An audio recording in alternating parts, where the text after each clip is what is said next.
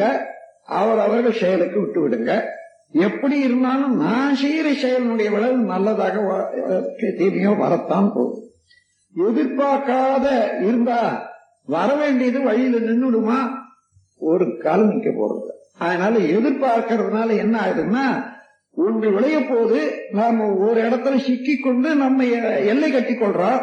இடிபடுறதுக்கு தயாரா இருக்கும் இதுதான் எதிர்பார்க்க. கற்பனையாக எதிர்பார்க்கிறது இடிபடுறதுக்கு நம்ம தயாராக்கி வச்சுக்கிட்டே இருக்கோம். இந்த கற்பனைத்தான் வேண்டாம் சொல்றேன் நீங்க வீட்டிலேயே எடுத்து பாருங்க. ஒருவருக்கு ஒரு பிணக்கு வர்றதெல்லாம் எதிர்பார்க்கறதுல உள்ள ஏமாற்றம் தான் பிணக்கு தான் அதற்கு பதிலாக இப்ப எதிர்பார்க்கறதுல முதல்ல விட்டுடணும் முதல் ஐட்டம் அது.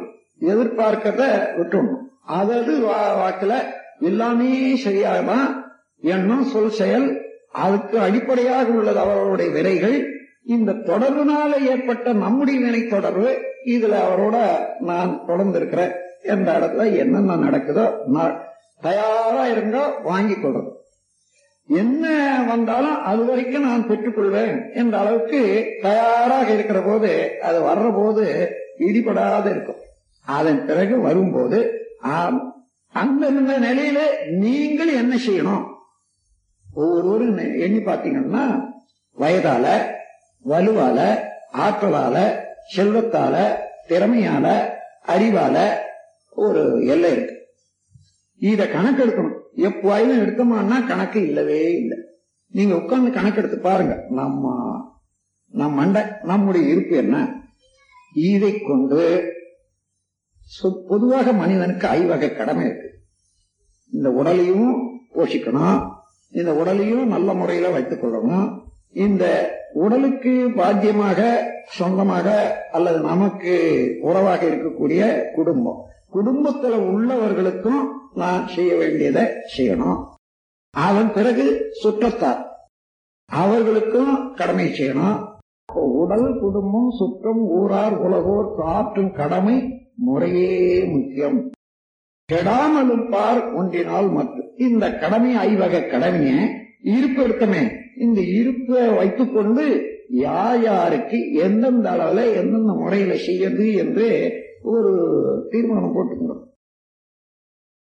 அந்தந்த நேரத்துல அனுபவத்தாலேயோ சமய பேதங்களாலேயோ கூட்டுறவு காரணமாக சில இடங்கள்ல மாற்ற வேண்டி வரும் மாற்றிக்கொள்ளலாம் ஆனால் நாம கணக்கெடுத்து முடிவெடுத்து யார் யாருக்கு என்னுடைய இருப்பில் இருந்து என்ன செய்யணும் என்று சொன்னா நாம் எப்பொழுதுமே செல்வந்தனாக இருப்போம் நிறைவுடையவர்களாக இருப்போம்.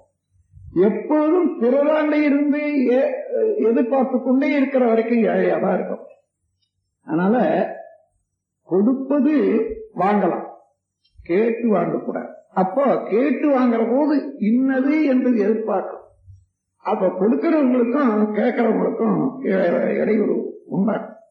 அப்படி இல்லாம நாம் எப்பொழுதுமே வரக்கூடியதை வாங்கி கொள்றதுக்கு தயாராக இருந்தோம்னா அப்போ மனைவி இடத்துல என்ன என்ன இருந்து நமக்கு வர இருக்கிறது.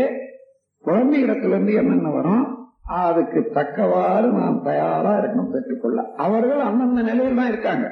நான் வேதப்படாது எரிச்சல்படாது பிணக்கு கூறாது ஏற்றுக்கொள்ள காரணம் ஒவ்வொருவருக்கும் அறிவு இருக்கிறது. ஒவ்வொருவரும் இந்த உலகத்துல பிறந்துட்டாங்க. ஒவ்வொருவரும் வாழ்க்கையில அனுபவம் இருக்கிறது ஒரு ஆசை இருக்கிறது திறமை இருக்கிறது. அவரவர்கள் அதை செய்வதற்கு உரிமை இருக்கிறது அதுதான் பிறப்புரிமை. அந்த பிறப்புரிமை அனுபவிக்கிறதுக்கு அவர்களோடு கொண்ட தொடர்புனால நான் எந்த விதத்துல அவர்கள் எனக்கு உரிய இருப்பில இருந்து செய்ய முடியும். இந்த இடத்துக்கு வந்து விட்டீர்களானால் ஒரே ஒரு வாரம் பயிற்சி செய்யுங்க. எந்த அளவுக்கு நிறைவு வருது மனம் எவ்வளவு செல்வந்த நிலையில இருக்கிற மாதிரி நீங்க பொருளே இல்லாதவர்களா கூட இருக்கலாம். கடன் கூட நிறைய இருக்கலாம் நட்டம் கூட இருக்கலாம். அத இந்த நட்டத்தை நட்டம் ஆச்சு அல்லது கடன் இருக்குது கடன் இருந்தா திரும்பி பொருள் வரபோதுதான் கொடுக்க போறோம். எப்படி இருந்தாலும் வரபோது கொடுத்துத்தான் ஆகணும். அது கொடுக்கறதுக்காக வேண்டி செயல் செய்வோம் கொடுப்போம். அதற்காக வருந்தி பிரயோஜனம் இல்லை கடன் எப்போ கடன் பெறல வருந்துறோம்னு கேட்டா கடனை திருப்பி கொடுக்க முடியாத போதுதான் வரணும். வாங்குற போதே அந்த நினைவு இருந்ததுன்னா அது ஜாக்கிரதையா இருக்கும் எவ்வளோ பேரு கடன் வாங்க வேண்டியதே இல்லை. நிறைய வருவாய் வரும்போதோ அல்லது மிதக்கிற போதேதான் அதிகமான கடன் வாங்குறோம். அதன் பிறகு எப்போ வருவாய் குறையுதோ அந்த நேரத்துலதான் நம்மையும் பாதுகாத்துக் கொள்ளணும் கடனையும் திருப்பி கொடுக்கணும்ன்ற போது கஷ்டமா இருக்கு. அதனால கடன் வாங்கவே கூடாது என்ற ஒரு அறிவுரை அவசியம் இல்லாத வாங்கக்கூடாது. வாங்கினால் இந்த முறையில கொடுக்கணும் என்ற அளவு வச்சுக்கிட்டே இருக்கோம். எல்லாம் இருக்குதுன்னு வச்சுங்க. நாளைக்கு திடீர்னு கூட்டா நாம கொடுத்த கடன் எல்லாம் என்ன ஆகுறது? வாங்கின கடன் எல்லாம் என்ன ஆகுறது? எல்லாம் சரிப்படுத்தக்கூட ஒரு நாள் ஒண்ணு இருக்குது இல்லையோ. அத மாதிரி சரிப்படுத்தத்தான் போகுது. நாம் இதெல்லாம் சமுதாயத்தில் ஏற்படுத்தி வைத்துக் கொண்டிருக்கக்கூடிய சம்பிரதாயங்களை ஒட்டி அதற்கு மதிப்பளித்து வாழறோம் என்பதை எண்ணிக்கொண்டா அதுல அதிகமாக அகப்பட்டு கொண்டு அவசப்படவே வேண்டியதே இல்லை. முக்கியமா நாம தெரிஞ்சு கொள்ள வேண்டியது என்ன?